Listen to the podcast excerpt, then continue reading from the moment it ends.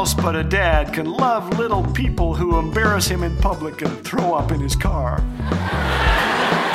Thanks for joining us today. You're listening to Laugh Again with Phil Callaway. Could you use a little good news today? Today, I want to invite you to turn off that grumpy news anchor on Channel 11 and refresh your news feed with some things that are lovely and of good report, and even a little bit silly.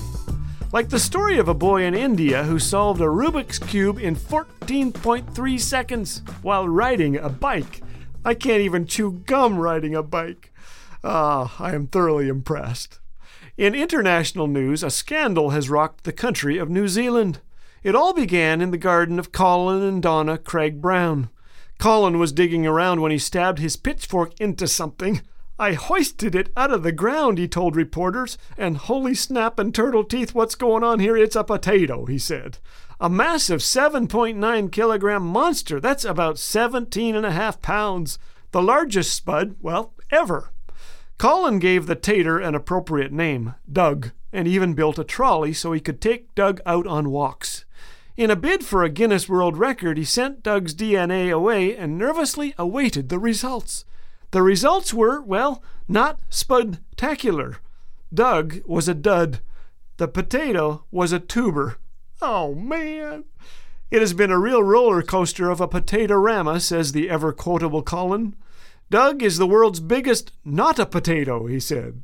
It appears Colin's chances of hoisting the world's largest potato have been, well, mashed. His dreams were fried.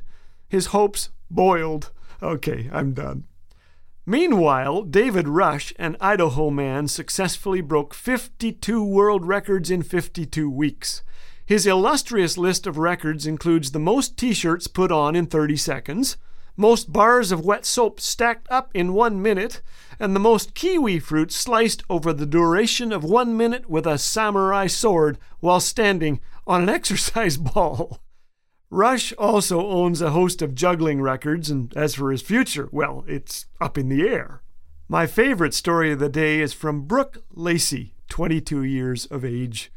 She struggled with depression for years but found hope on her journey and wanted to pass it along. She made 600 signs Please don't take your life today. The world is so much better with you in it. Lacey took the signs and hung them all around her home city of Wellington, New Zealand then inscribed the message on a bumper sticker put it on the back of her vehicle. One day she found a note on her windshield.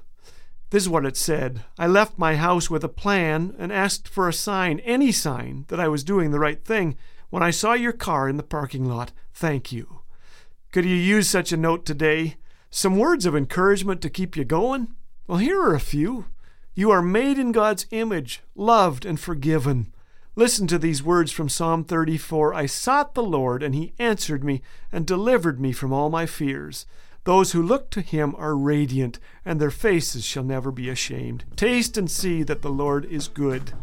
With God's help, you're going to get through this, my friend. Jessica the corgi would agree. This little pup fell off a yacht in Florida, then swam seven miles to shore. A corgi's legs are, well, about two inches long. That's like doing the doggy paddle with popsicle sticks. But Jessica is back on land now, lapping up the attention. That is the good news for today, my friend. It's for people, and it's for animals who have had a rough day.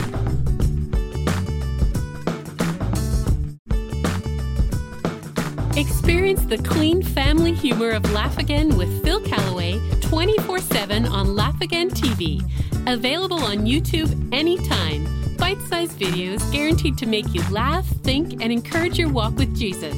Just search Laugh Again on YouTube. And did you know that your likes, comments, and subscribes help get these encouraging messages in front of more eyes? So be sure to engage and help spread the word. Laugh Again, truth bringing laughter to life.